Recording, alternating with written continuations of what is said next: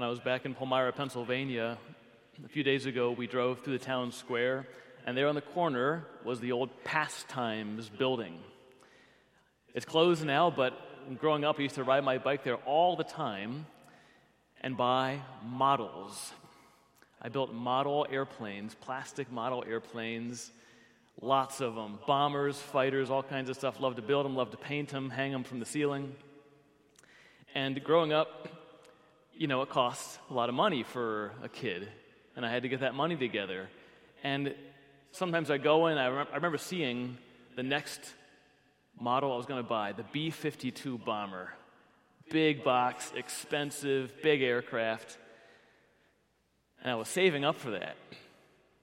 And the trick was is that, you know, Pastimes wasn't a big store. They only carried like one of each big model because they didn't sell that many of them. And I was always afraid, what if I get together the money for the B-52? I ride my bike to Pastimes and someone else bought it.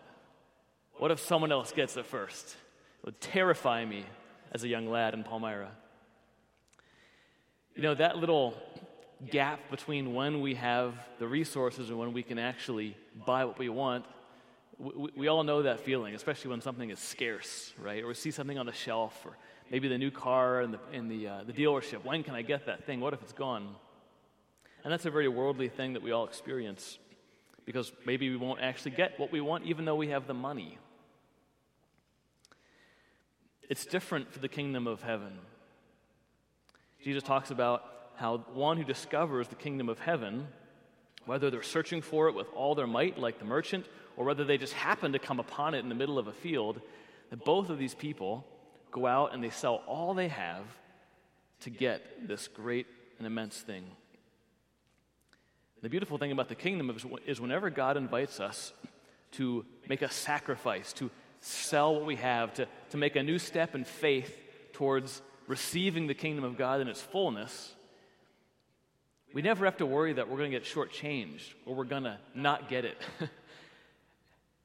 as soon as we choose with our will to make a sacrifice to the Lord and sell or give up or move on from wherever we're at, and we're realizing that, okay, I need to give this to Jesus, I need to hand this over.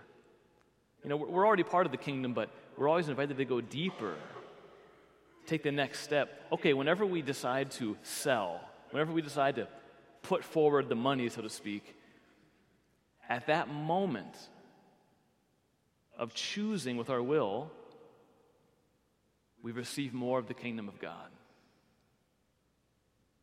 And our joy will not be disappointed. So, brothers and sisters, today, let us put into God's service whatever we have that we can receive more of the kingdom Let's not be afraid that we'll be disappointed. Let's take a risk in faith for Christ, and let's receive that great treasure, which is God's desire for our lives.